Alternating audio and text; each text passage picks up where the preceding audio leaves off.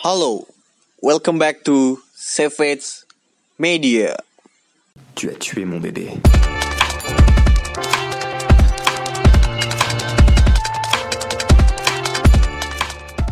Balik lagi di Savage Football Podcast. Kali ini gua bakal ngebahas tentang mentalitas tim papan tengah.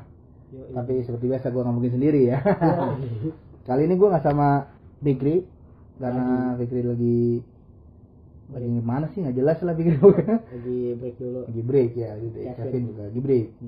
Dan bosen juga kalau dia berdua terus. ya betul Apalagi malu juga nih. nah, dia yang paling sering hadir nih Iya, sekarang bagus, bagus. Nggak apa-apa, pertahankan. Silakan perkenalkan diri, mungkin bagi yang belum tahu. gue Raditya Gian kayak biasa Oke, Raditya Gian. Fans beratnya Lampard. Oke, kali ini kita mau bahas tentang mentalitas tim papan tengah mentalitas tim papan tengah. hmm. Sebenarnya gini, gua yang definisi dulu ya seperti biasa ya. Hmm.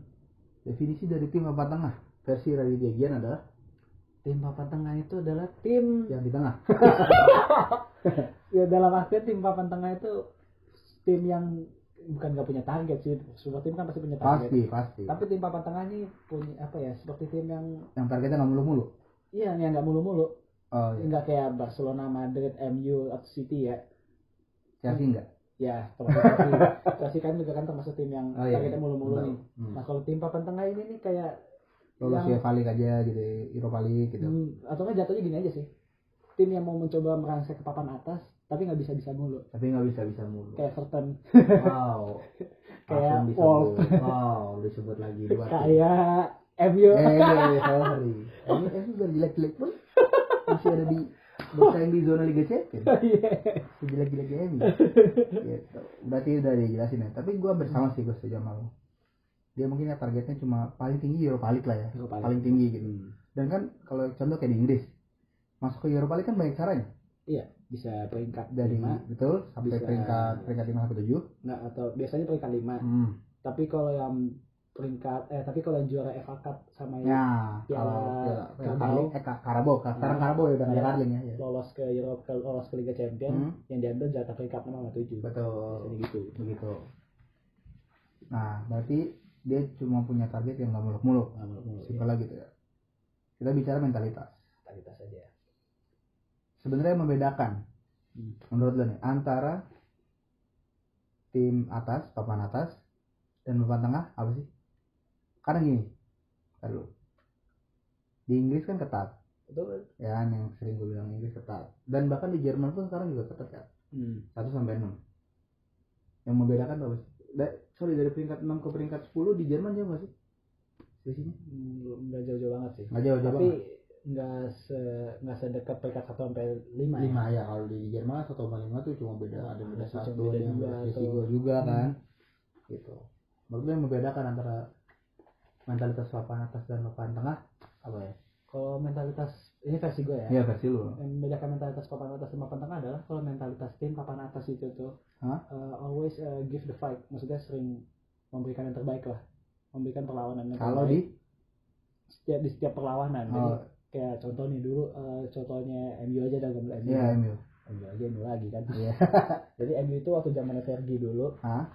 punya mentalitas kayak harus menang di setiap Harus pertandingan emang di mana mana tim besar itu kan mau memberikan yang terbaik Iya, setiap pertandingan tuh kayak final. nah sebenarnya nggak tim besar juga sih semua tim pasti Semua tim, kan? iya. tapi kan kalau tim papan besar itu kan kayak udah punya ambisi Oh, oke. benar kan setuju gak sih Pak? Setuju, setuju. Nah, nah sementara kalau untuk tim papan tengah itu tuh yang tadi gue bilang mungkin mereka emang mencoba melengsek ke atas tapi nggak bisa bisa Oh.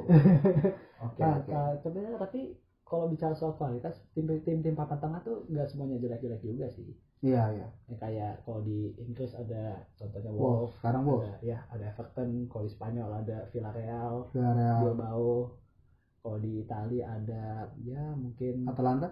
Atalanta ya meskipun Atalanta beberapa tahun belakangan ini lagi di Mulai. papan atas terus Oh, oke. Tapi Lazio gua- mungkin. Lazio ya Lazio papan atas saya udah anggap dah Oke.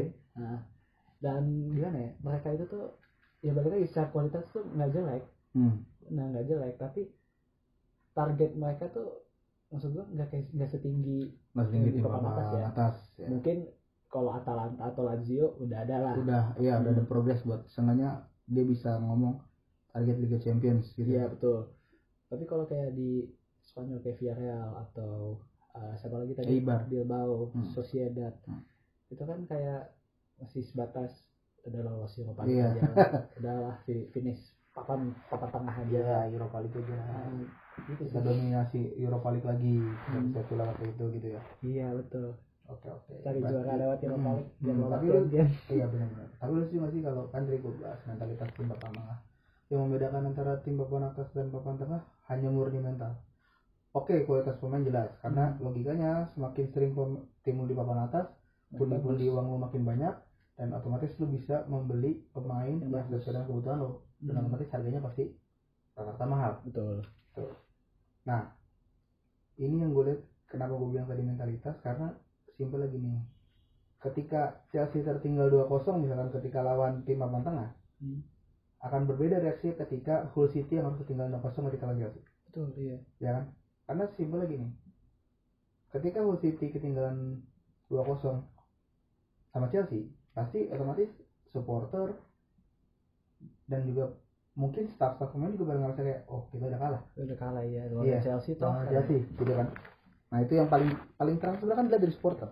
Gitu kan. Wah mentalitas supporter udah kayak ngerasa oke lah mungkin ada yang loyal dalam artian kayak ya lo menang kalah pokoknya gue dukung gitu. Dukung. tapi ada juga yang nggak bisa menafikan bahwa ah pokoknya aja udah pasti nggak bisa kan iya.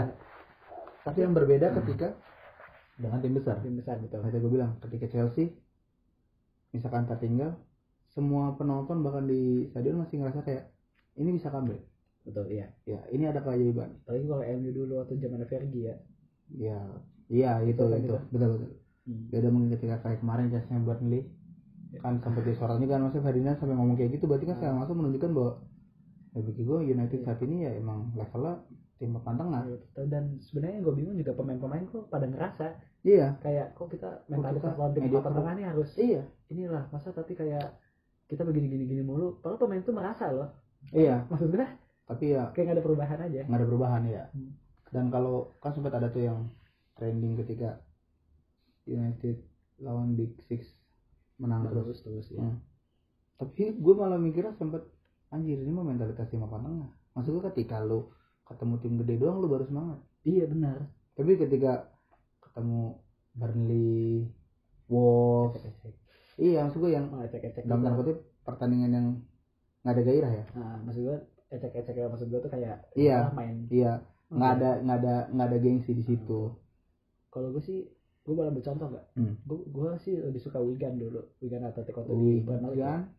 Wigan Wigan tuh- Wigan berarti Antonio Valencia masih atau pas Hmm, sudah pindah Valencia Setelah Valencia keluar deh. Hmm. Wigan itu tuh emang hitungannya tim papan bawah sih. iya Tapi Wigan tuh kalau kita tonton itu tuh kalau bukan lawan tim besar doang ya lawan semua iya tim lawan itu semua tim main terbuka. iya main all out ya Dia main all out ya walaupun ada akhirnya dibantai 4-0, Hmm. 3-0, 4-0, 5-0.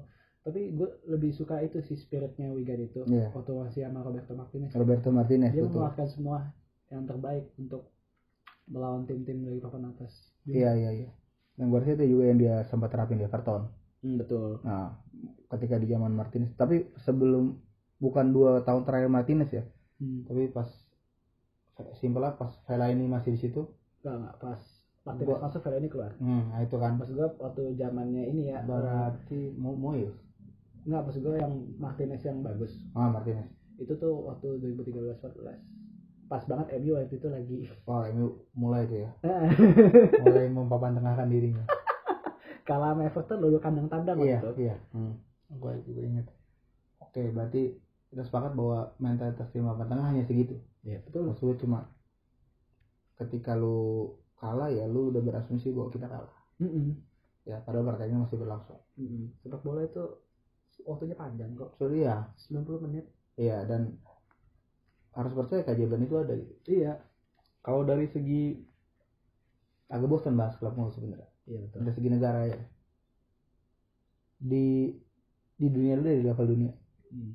menurut lu yang negara papan tengah Negara-negara Eropa, negara-negara Balkan sih. Balkan Rumania Kayak, kayak Denmark. Denmark Skandinavia berarti masuknya ya Eh, sorry sorry. Eh sama aja ya. Beda ya? beda dong Balkan Beda. kan. Rumania Berarti kayak Serbia. Yugoslavia ya Serbia, Montenegro hmm. Kroasia termasuk gak sih?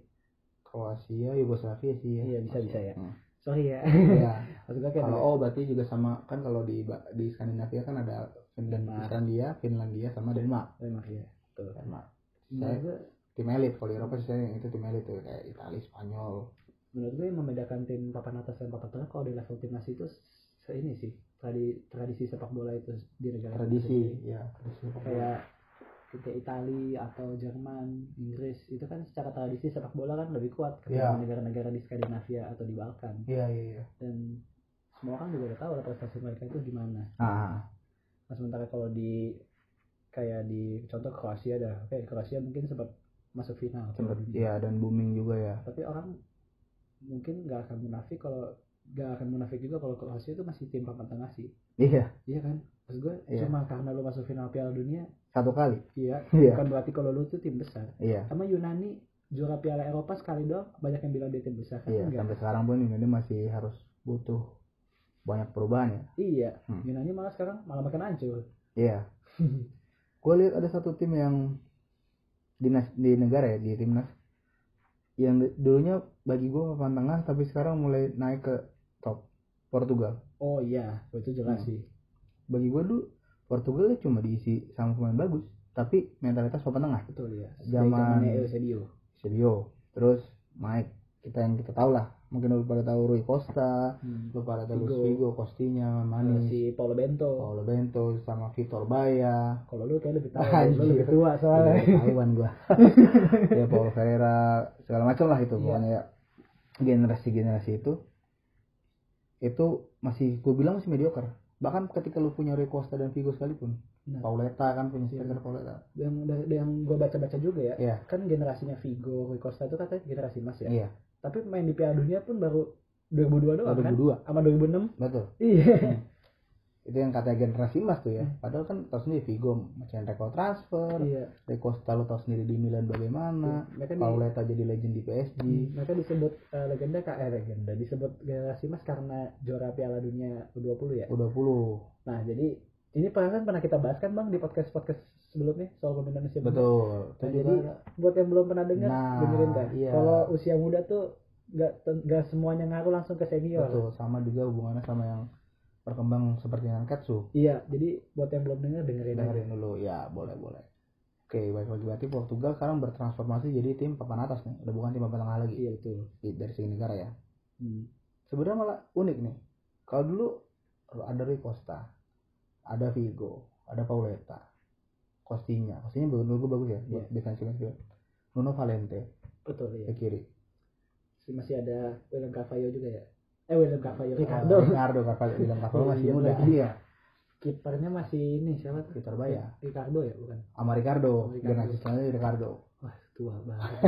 Anjir, iya. tapi kan itu berubah ketika generasi Ronaldo. Ronaldo Iya. tapi waktu itu emang Ronaldo paling kecil sendiri iya, di antara mereka mereka itu Hmm. ya kan 2004 ya? hmm ketika dia ya harus menangis Iya. di kandangnya sendiri ya kan dia kalah tapi Habis itu baru tuh bermunculan Bernardo Silva tak malah waktu pas juara Euro Bernardo Silva belum main Belum. Waktu itu tuh malah masih Joe Mario. masih Joe Mario Ah, sama Luis Nani Yang kata bapak bapaknya, anak saya sudah setara sama Iniesta. iya ya bisa kita bilang kalau dari segi trofi Eropa bener sih Ya, emang benar. bener Tapi mungkin secara kemampuan kayak enggak juga. Oh enggak, tapi ini tuh mungkin kebanggaan dari bapaknya. Tapi maksud gue itu juga menunjukkan bahwa mentalitas seorang ayah yang mungkin merasa kayak oh emang bagus, iya, emang bagus. anaknya bagus. Emang wajar aja sih. Hmm, gitu. Tapi maksud gua itu juga di pas banget kan generasi Portugal yang baru itu kayak William Carvalho, Hmm. Joe Mario, Joe ada Renato Sanchez, Hmm. ada juga si siapa tuh namanya? Joe Moutinho. Joe Moutinho. Itu Oh, waktu itu belum ada Ruben Neves juga kan? Ruben Neves belum, belum ada malah. Ruben Neves itu baru ada Masih pas yang dia masih main di Porto waktu itu ya. iya masih jadi kapten termuda loh. Iya, tapi yang Hmm. Baru tuh mulai generasi generasi emas. Kalau di Asia deh, kita bahas Asia. Tim Raksasa pertama Asia kan jelas. Jepang, Jepang, Korea, Korea, mana nih? Korea mana nih? Arab Saudi, Korea mana nih? Selatan, Oh iya. Korea Arab Saudi, Arab Saudi. Iran. Iran. Tapi kalau tim papan tengah ya paling model-model Irak, Irak. UAE, UAE. Uzbekistan. Qatar lah, Qatar nih. Ah, ini menarik sih. Qatar. Baru juara Piala Asia kemarin ya. Iya, itu luar ekspektasi tuh. Hmm? di luar ekspektasi. Iya betul. Di luar ekspektasi. Tapi menurut gua itu juga dipenuhi oleh generasi yang mumpuni juga nah. Akram Afif Almus Ali mm, ada siapa lagi tuh pemain naturalisasinya juga. Iya. Ada si ini tuh aduh siapa dan bagi gue namanya. juga itu menjawab kesiapan mereka untuk Piala Dunia. Betul. Makanya menurut gue Qatar itu tuh sebenarnya mayoritas pemain-pemain ini kan lahir Iya. dari Aspire Academy iya. Akademi yang di tempat yang yang juga apa ya? Sorry maksud gue Andri, Andri Saputra Hmm? bermain di akademi itu juga. Oh iya iya. Pemain Indonesia yang Iya. enggak Indonesia. Dan Aspire Academy ini nih emang sebenarnya udah lama proyeknya. Iya. Udah dari 2000-an awal kali ya kalau nggak salah. Iya iya iya. Dan itu juga membuktikan bahwa investasi jangka panjang Qatar itu terbayar. Sudah terbayar sih terbayar ya. terbayar. Maksud gua negara seperti Qatar yang secara tradisional sepak bola nggak sekuat nggak sekuat. Ini Arab Arab Saudi ya kalau di. Jazirah Arab ya. Iya Hmm. nggak nggak sekuat Iran Arab Saudi ataupun bahkan Mesir yang mesti Jazirah Arab gitu ya. Iya betul. Hmm. tapi mereka tuh mau berinvestasi untuk jangka ke depannya. Itu yang gimana ya yang sepertinya nggak dilihat oleh banyak negara sih. Nah nggak dilihat oleh banyak negara sampai akhirnya dia juga berani untuk jadi host di Piala Dunia. Ah iya betul. Maksud gua bukan sekedar karena gua punya dana gue bisa menyediakan infrastruktur tapi dia juga mempersiapkan tim Hmm, biar ketika gue jadi host gue nggak bakal bikin malu iya benar Nah, dan gua rasa mungkin kayak Afrika Selatan itu harusnya lebih prepare lagi terutama ke tim ya. Hmm. Tapi kalau dari segi infrastruktur untuk sekelas Afrika Selatan itu sangat bagus banget. meskipun sekarang udah terbengkalai ya Terbengkalai lagi ya. Ada lagi satu lagi coy, negara yang dulunya biasa aja, malah biasa banget. Kalau Portugal mungkin lu masih kenal, gue sih gue gue ada satu negara pasti sih lu sama kayak gue. Yang dulu Ya kan, pasti sama kayak gue. Tapi- tapi ini Asia kalau gue Oh lu kayak gue Eropa. Nah, kalau Asia sih Sama ada sih ini malah bukan tim papan tengah tim papan bawah Papan bawah. Vietnam iya sih. Gua maksud gue Vietnam emang bukan tim papan atas ya jauh untuk dibilang tim apa. Iya. Setara Jepang, Korea tapi itu masih jauh. dibilang papan tengah mulai kalau kata gue mulai lah ya udah mulai ya Hmm. maksud gue dengan tim Asia Tenggara seperti Vietnam yang waktu Piala Asia kemarin lolos ke perempat final Iya. diisi oleh pemain-pemain muda malah yang pemain mudanya yang mendobrak. Ah, yang, yang belum- dulu mungkin lu cuma taunya dia punya striker legendaris di di siapa? Vietnam. Ya aduh gue lupa aduh gue lupa. Nguyen Nguyen Nguyen. Pokoknya semuanya nguyen. Iya. Aduh. Nguyen Van ya? Aduh gue lupa lagi. Bukan Van Kuyen Van Kuyen masih ada. Van Pu masih main ya? Ya pokoknya siapa itu oh ini. Uh, Le Kongping Le Chongpin Le Chongpin ya. Le Chongpin ya Hmm. sekarang dia udah Gila. main lebih tim lagi dan dia nunjukin gitu. Bahwa Asia Tenggara nggak cuma Thailand? Thailand. Dan balik lagi ini investasi juga. Investasi jangka panjang. Eh, Indonesia kapan? Hmm, ya itu gue itu gue juga sempat kita sempat bahas ya yang di masalah pembinaan. Iya betul. Ada satu tadi yang tim gue bilang yang di Eropa yang gue rasa juga nggak bakal tahu lah siapa pemainnya. Kalau tadi gue bilang Portugal lo tau Vigo lo tau Rico kita lo tau Pauleta deh siapa? Lu dulu deh Belgia. Nah iya. Ah, ya kan? Siapa sih yang 10 tahun lalu yang orang milih? Bel gue jagoan gue Belgia. Nggak ada. Nggak ada. Siapa yang lo tau? Proto. Belgia 10 tahun yang lalu ranking FIFA-nya di bawah 120 kan kalau nggak salah. Belgia Heeh. ya kan? Terus tapi ini gue sempat baca juga. Belgia ketika kalah lawan apa dia langsung prepare oh ini waktu federasinya dia Euro 2000 Euro. Hmm, sama kayak Jerman. Hmm, ketika dia menyadari bahwa ini harus berubah. Hmm. ya kan? Gue sedikit apa ya, gimana ya? Maksud gue gini loh. Di Euro 2000 itu tuh yang gue salut adalah Hmm.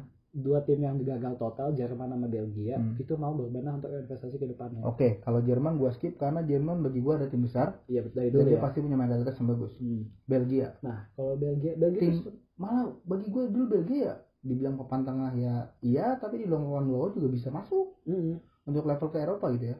Ya meskipun secara sejarah dia pernah juara tiga Piala Dunia ya. Iya. Juara tiga atau juara empat? Eh juara empat ya?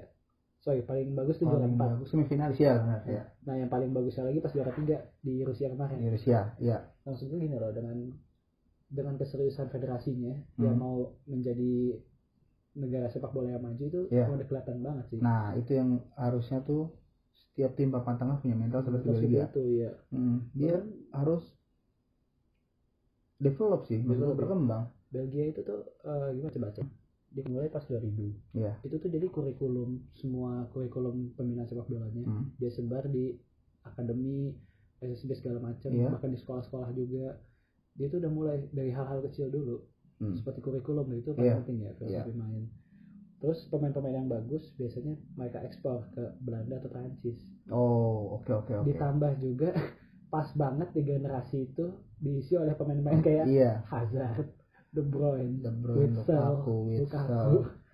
Kayak nggak nggak Ah, usah nggak usah kita sebutin. Ya pokoknya yang jadi udah starting pada tahu lah. di tim-tim andalan lu itu yang ada Belgianya itu dia. itu dia. ah. Hmm. Yang orang-orang pada eh, pada kagum Hmm. dari Belgia itu Hmm. mentalitas yang dia punya gitu buat ngebangun sebuah tim yang solid Iya betul. dan kalau kita balik ke klub Hmm. Ajax Amsterdam tim besar atau tim tengah Kalau dulu tim besar. Gue sih masih berani bilang dia tim besar saat ini saat ini ya. pencapaian tiga tahun ke belakang dia tim besar tapi Betul. kadang gue gue sempat juga singgung ke staff diskusi itu ya kan Tapi kalau gue bilang strategi ini maksud gue ketika lo hanya sekedar masuk semifinalis Hmm. lo menghasilkan produk yang bagus terus akhirnya dijual buat apa Iya. Jatuhnya kayak Monaco juga. Porto Porto, Benfica Fiorentina Hmm. Barcelona bagus tuh La Masia ya kan maksud gue lu pakai produk sendiri lah sampai sampai expired gitu sampai Iya. mau habis ah, mesti dijual gitu. Betul. jangan jadi klub pabrik. Iya. yang waktu itu gue pernah bilang. tadi waktu itu ya. hmm, Betul. kenapa lu jadi klub pabrik gitu? Sayang aja gitu. Ajax. Tapi ya gue ngerti. Mungkin emang Emang udah fi- prinsip klubnya gitu. prinsip klubnya begitu. Dan filosofi juga seperti itu. Dia mungkin emang punya prinsip bahwa emang dia bisa dan gua rasa selama ini emang masih work sih. Ya maksudnya prestasi Ajax juga nggak jelek-jelek amat. Dia bagus banget Tapi ini yang sedikit gua agak maksud gua gini ya. Ini agak unik juga sih. nah Gue mau nanya sama lo. Iya. Kayak Fiorentina, eh, Benfica, Porto, Hmm. Ajax, Sporting. atau Sporting yang secara bisa dibilang klub feeder lah. iya feeder Tapi maksud gue, performa mereka tuh nggak turun banget. Maksudnya konsisten aja gitu loh. kalau bicara di liga gue setuju Iya. Tapi kalau di Champion, Porto Ah. paling kelihatan sama Porto sih. Porto Porto paling kelihatan. iya Kalau Benfica ya emang wadahnya di Eropa. Euro balik sih ya. enggak maksud gue itu. Eh, harus punya ya ini pendapat gue doang sih ya. Hmm. harus punya mentalitas yang lebih bahwa lu harus bisa merajai dunia lagi. Karena Ajax tuh sebenarnya aslinya sempat merajai dunia kok. Ya kan? Iya. Ajax zaman Edwin van der Sar dulu. Edgar David, Edgar David Seedorf, Jerry Letmanen Patrick Kluivert, Patrick Kluivert. Kluivert atau final champion, mencetak gol paling muda, 18 Iya kan? atau 19 tahun. hmm, Patrick Kluivert terus Ziegler Michael Reziger, Iya. Wim Jong, nah kan? Banyak tuh. Maksud gue ada sama itu kan posisinya kan pemain-pemain yang peak lah yang lagi dalam peak lagi perform. ya. peak perform. Dan dia bisa target lebih gitu. Itu yang sebenarnya gue harapkan. Karena simpel gini ya baik lagi tolak ukur dari sebuah kesuksesan bukan trofi tapi otomatis lu akan menyenangkan supporter lu dengan trofi Hmm. ya kan dan bagi gue sama aja kayak tim mediocre kalau lu nggak incar trofi yang incar, incar- main bagus Wolves main bagus Betul, Ya kan? tapi dia nggak ngejar tapi trofi. nggak ngejar trofi buat apa ya kan? Iya, Bagi- ya, maka bagi gue maksud gue harus ada yang berubah gitu dari tim-tim feeder yang tadi kita sebutin Iya. tadi Valencia sebenarnya main bagus ya, tapi nggak ngejar trofi juga sih.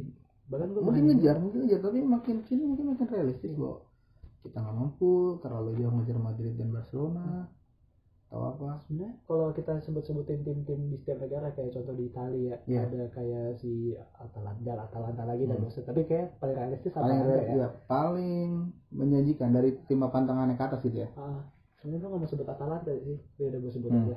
Atalanta tuh ngejar trofi Serie A juga kagak. Dia emang main bagus sih, tapi dia nggak Iya. trofi.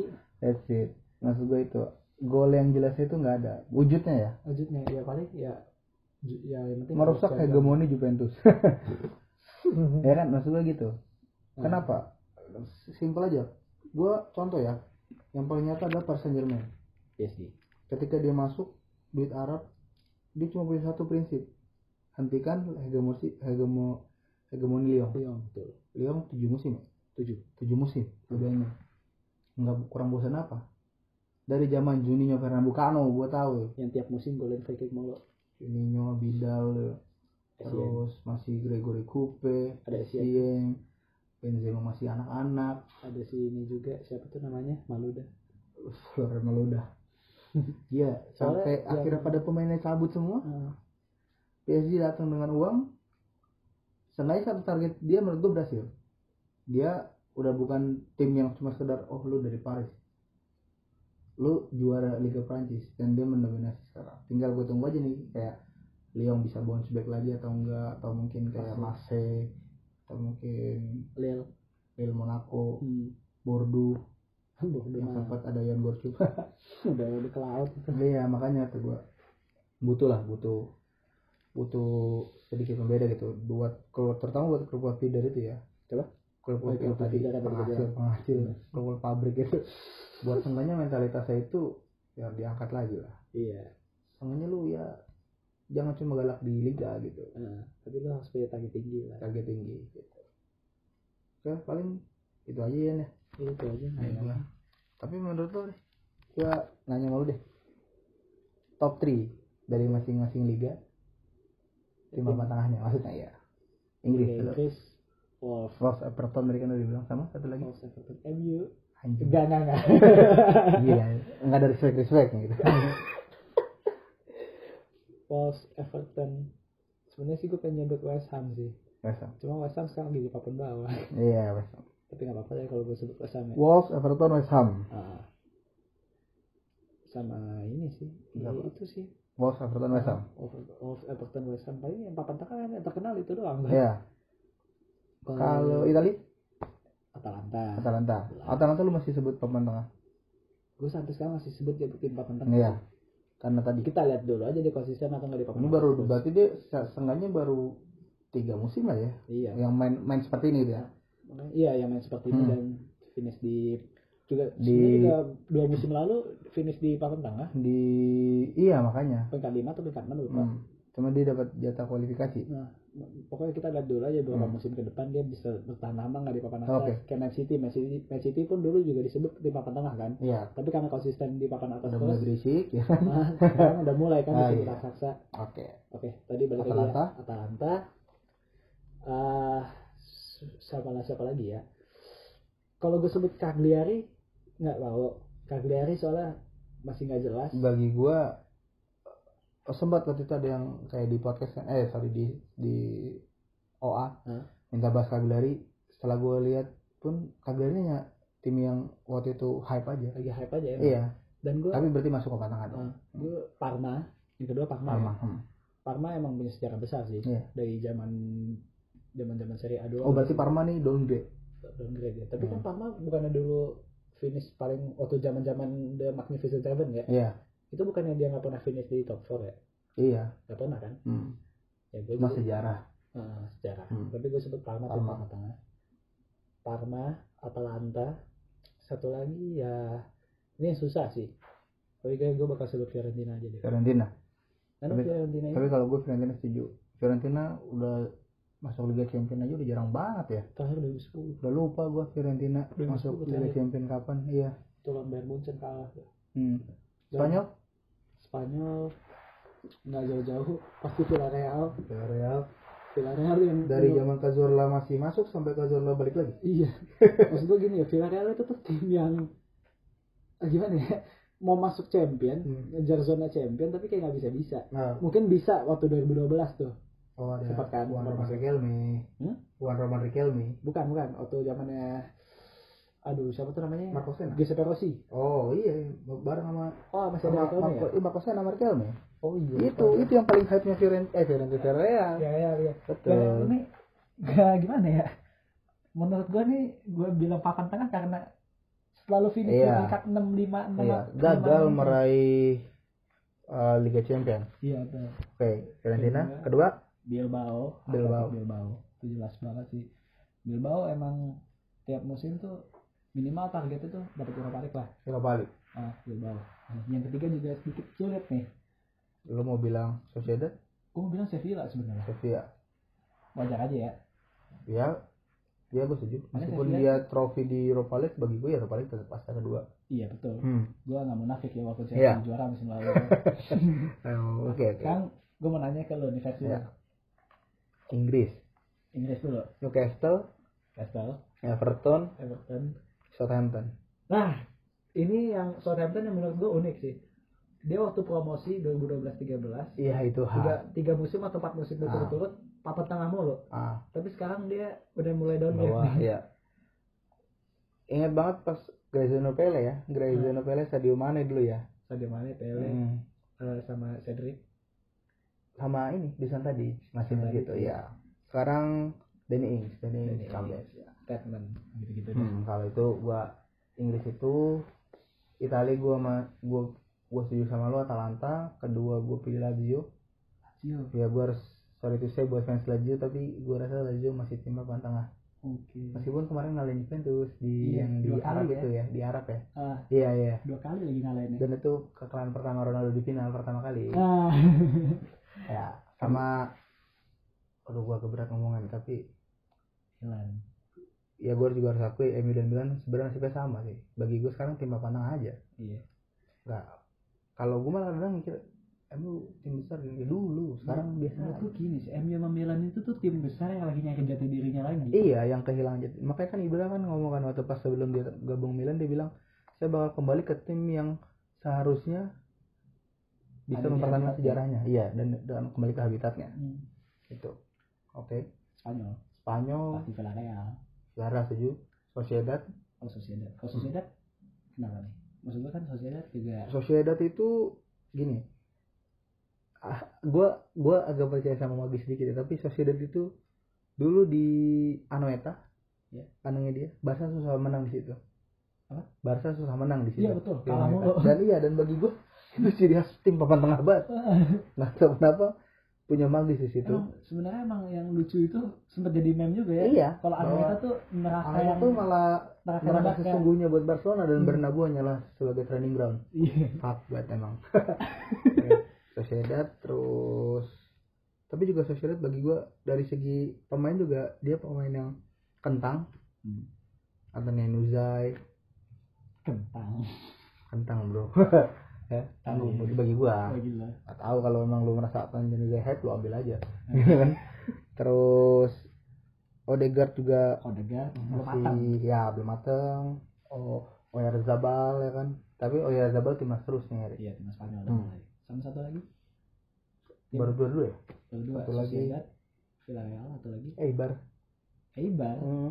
gue sempat Bukan tim papan bawah dia.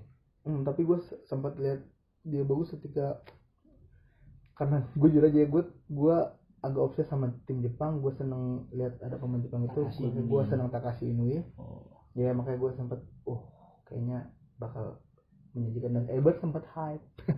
Inui ya, dua musim yang lalu tuh emang pemain Jepang pada main di situ ya. Inui Inui sama Shibasaki. Shibasaki ya. Shibasaki Genki main di Shibasaki Getafe. Genki Shibasaki. Ya ya, Shibasaki main di Getafe ya. Getafe, iya.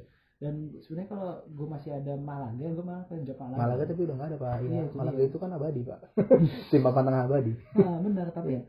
dia sekali pernah sekali masuk Liga Champions. Ya, itu. sekalinya masuk tempat final. Itu kalah sama Dortmund. Kalah sama Dortmund. Golnya golnya Felipe Santana iya betul, betul betul di grup bahkan kalahin Milan. Betul. Itu itu zaman Isco ya? Sama Isco. Ya Isco masih ya Isco masih lucu-lucunya lah masih ada Iya. sentuhan-sentuhannya oke berarti kesimpulannya sebenarnya membedakan antara tim papan atas dan papan tengah itu cuma dari segi mentalitas ya? Mentalitas keinginan dia willing untuk bukan sekedar hanya membagus dan menghibur tapi untuk menang dan meraih trofi dan prestasi? Ya betul.